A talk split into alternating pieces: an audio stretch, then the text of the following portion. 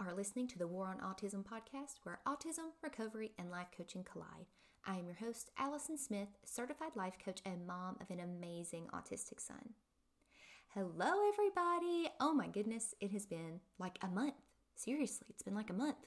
Um, we took some time off for Thanksgiving. We had some travel. Isaac got sick when we got back. Of course, I feel like anytime that you go and have fun, you end up getting sick in return. So we had a little bit of a hiccup with that. And then we've also still been battling these night terrors. We are on the up and up though. So hopefully, I have enough information and enough research on night terrors and sleep issues and autism that I can produce a lovely podcast in the future. But not today. Today, we are going to talk about something that I'm really surprised I haven't done a podcast on this sooner. So, at home, whenever we started this healing journey with Isaac, with his autism, we sort of went through our entire house and we tried to make it as healthy as possible. So for us, that meant we went through all of our cooking things. We got rid of pots and pans that had Teflon in them. We um, changed our laundry detergent. We got an air purifier.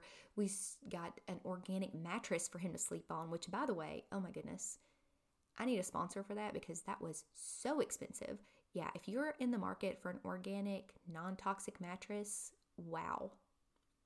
It, we were we were a little taken back by what the cost of that was. But anyways, we did all of these things to try to make our home the a bubble, so to speak, of healing. Like when we are here environmentally, we are the best we can possibly be to our knowledge so that Isaac can heal from everything so that he doesn't have any stumbling blocks as far as his environment while he is at home. And that's what we tried to make. However, when we went home for Thanksgiving, we were not in the bubble. We were not in the controlled environment anymore. And the number one thing that I noticed when we flew home was the amount of fragrance. Y'all, if you have lived in a fragrance free environment, and then you go to a regular home that is not fragrance free, you almost cannot handle it. My husband and I were both like, oh my goodness, like it smells so strong in here. Um, you know, we washed our clothes while we were away, and our clothes just smelled so strong. When we got home, we actually had to wash them again because the fragrance was just, it was, I cannot describe to you how strong it was to us because um, we're so sensitive to it now. And I feel like most people that live in like a normal American home, you're almost nose blind. You're desensitized to how much fragrance you are around. And it really made me understand wow, I think a lot of my headaches that I used to have were coming from fragrance because I was the person that loved those unstoppables. You know, you put them in your wash and then your clothes smell good for what 16 weeks or something crazy. Um, i loved those. I loved that scent. I washed everything in gain. I had the gain febreze. I did the the scented powder like on your carpet for you to vacuum up. Like everything in my house was so strong. And now that I'm away from that, I'm really, really keen at picking up on those scents and things whenever I go into a new environment. So I completely understand, and I was that person, but now that I have stepped away from it, I can really see how that was affecting my health. I really think that that had a huge part in my allergies. I think that had a huge part in my headaches. And I think it also over my overall well-being because I didn't feel great when we were home for Thanksgiving, like at all. I really didn't feel great. I I had headaches. I had some severe fatigue while I was there. Now, I'm not saying all of it was from fragrance alone. It's probably because we deviated from our diet and just the overall travel and stress and those type of things. But I do believe it was a factor. So, the typical home, and you can just check these boxes off if this applies to you because I started to really think about what the fragrance was like in our home before we changed. So, typical home you're going to wake up in sheets that were washed in fragrance. You're going to hop in a shower. You're going to wash off with soaps full of fragrance. You're going to get dressed in clothes that were washed in fragrance, and you're going to wear those clothes all day. And those clothes that are drenched in fragrance are going to be touching your skin, and your skin is going to absorb that fragrance all day long. Then you're going to put on makeup. It has fragrance in it. You're going to put on deodorant. It's got fragrance in it. You're going to use some type of hair product, most likely. It has fragrance in it. Then you're going to drink coffee out of a mug that is washed with fragrance. Yeah, believe it or not, I actually didn't realize that those dishwasher pods have fragrance in them. So you're washing your dishes in fragrance, which is stuck to your mug, and you're going to drink your coffee out of it. Then you're going to get into your car that has an air freshener. So you have fragrance there. And then after a long day, you're going to come home and you're going to light a candle to relax. And that is nothing but fragrance. Then you're going to cook dinner and eat a meal off of those dishes again that were washed in fragrance. So you see how all day long you have that. You are breathing it in, it is touching your skin. You are even consuming it orally, like you are getting fragrance a hundredfold from what people did even 50 years ago. You have so much fragrance. So, like, what's the problem with that? I've I've talked about this before to some people, and they're like, "So what? It smells good. Like, what's the big deal?" Well, the big deal is that fragrance is not monitored. Okay? So we have the FDA, Food and Drug Administration. They are supposed to monitor make sure all things are on the up and up. You know, they want to make sure that the food that's in production at the grocery store that they pass all the checks. It's healthy, it's not going to hurt us, which by the way they fail miserably at because most of the foods that are in the grocery store, especially on the center aisles, are full of toxic ingredients. But that's a podcast for another day. But they don't have to regulate fragrance. And the reason they don't have to is because of this loophole of trade secrets. So, a fragrance to a business is quote unquote a trade secret. And under that type of protection of a trade secret, they do not have to list what fragrance is. So, fragrance is this huge umbrella that can cover up to 4,000 chemicals. Yes, 4000.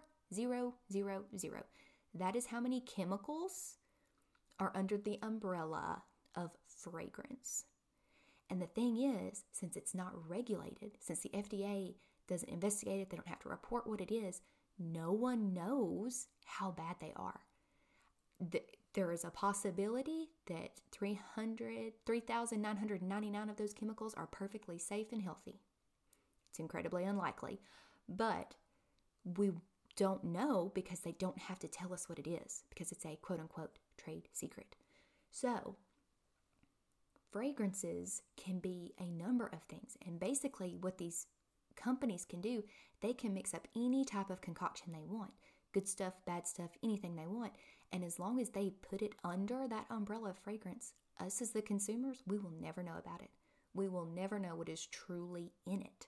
And that's the scary thing, especially when you start thinking, wow, there's fragrance in my child's baby soap. What am I washing my newborn baby with?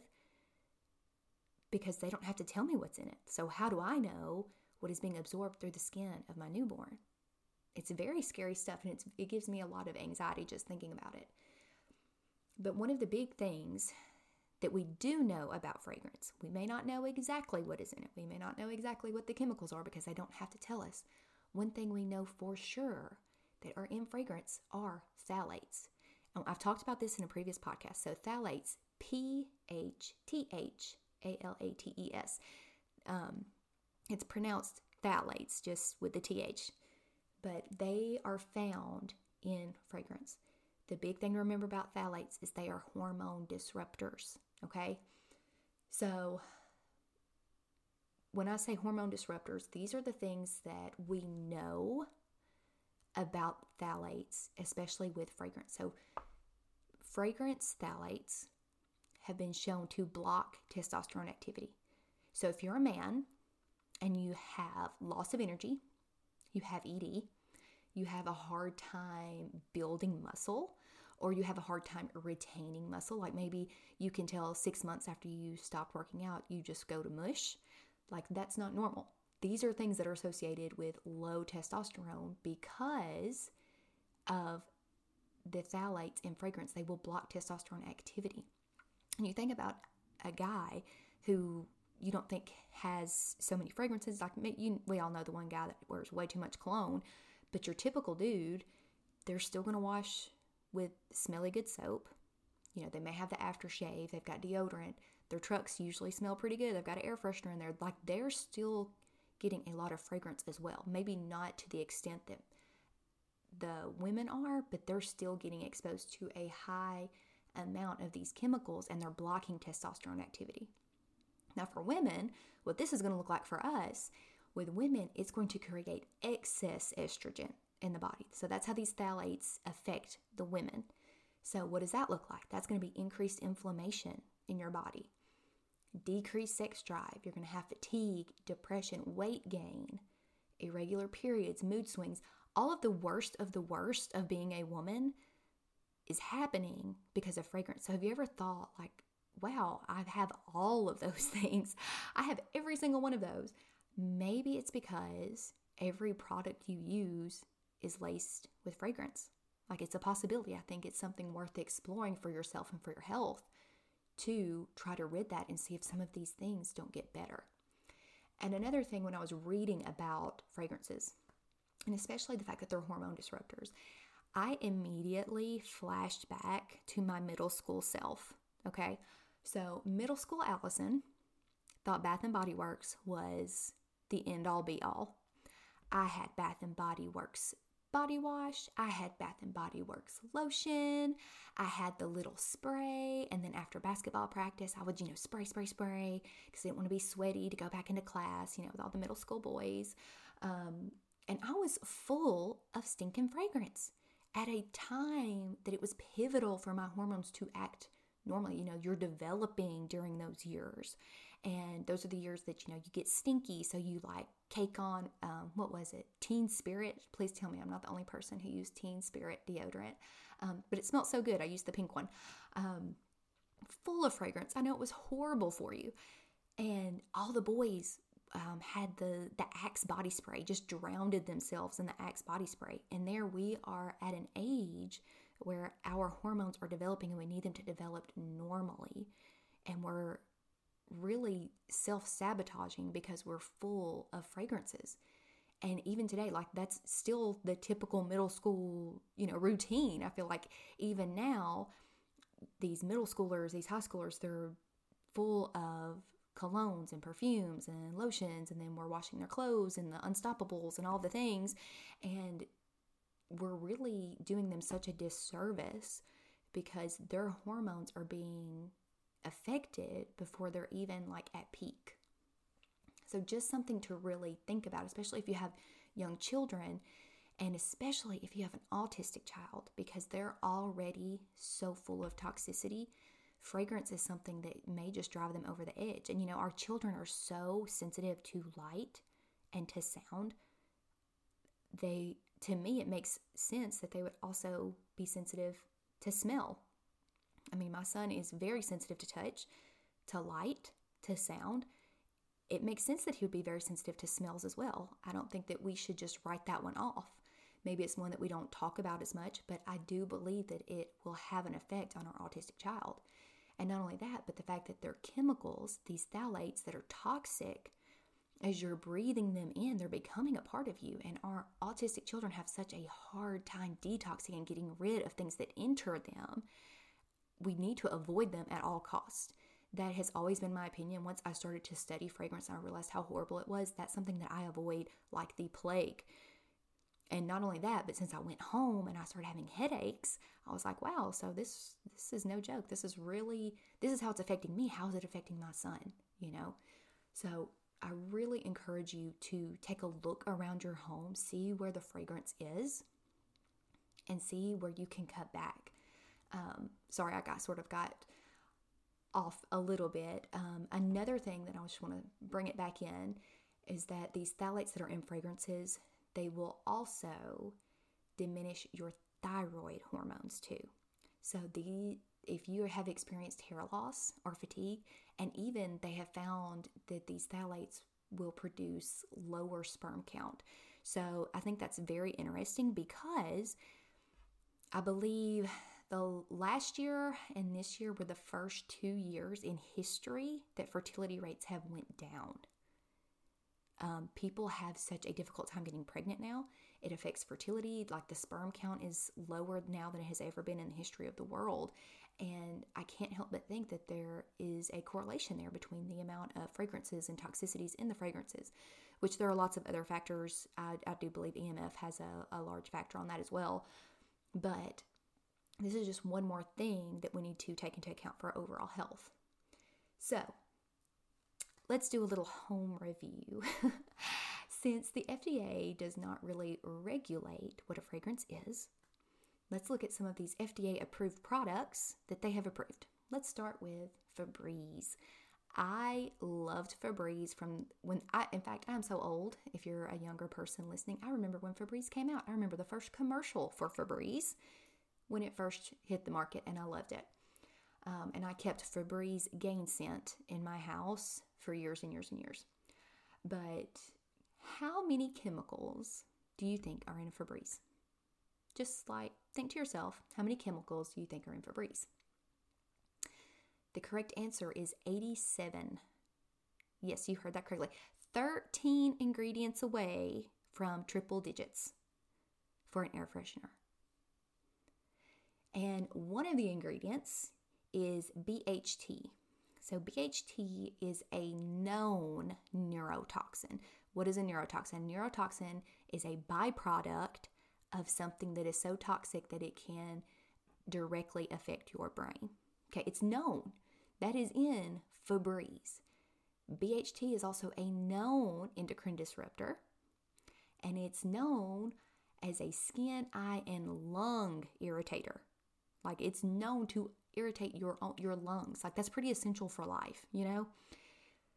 But that's in Febreze. It's one of the chemicals. But if you look at a Febreze label, you're not going to see BHT. It's not on there. Do you know why? Because it's under the umbrella of fragrance. So you are breathing in a known neurotoxin, a known endocrine disruptor but you will never see it on the label because it's under the unregulated umbrella of fragrance. So that is only one example. Another one that has really gotten a lot of heat lately, I say lately, within the last couple of years, um, you know, Bath and Body Works has been under fire. And so I started to do a little bit of digging. And by the way, Bath and Body Works has done some excellent PR as far as tightening up what is out there about their products. But one of the things about Bath and Body Works, particularly their candles, is that it has got benzene. So benzene is just like this colorless liquid, like at room temperature, but it has a sweet odor. Very important because their candles are known for how incredibly fragrant that they are.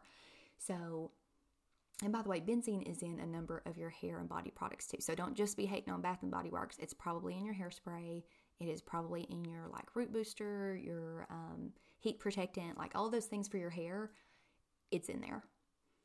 Um, but, anyways, benzene is also found in cigarette smoke, it's found in gasoline, and it's found in paint. And that is what is in your candle.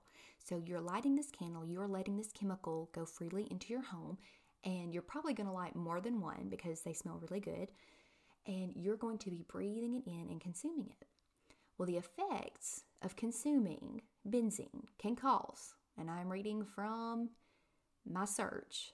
Vomiting, irritation of the stomach, convulsions, coma, and death.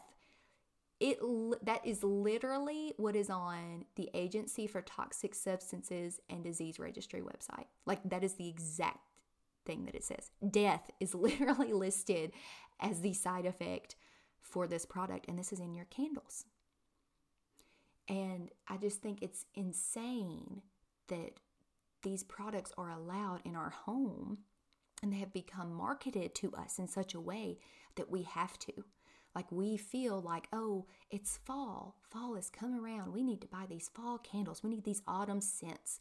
Oh, it's wintertime. We need to burn something cinnamon. And it's been marketed to us that this is a part of our society that we need to do this to be like quote unquote normal or keeping up with what everyone else is doing. But what they're marketing to us is poison. It's poison and it's horrible for us.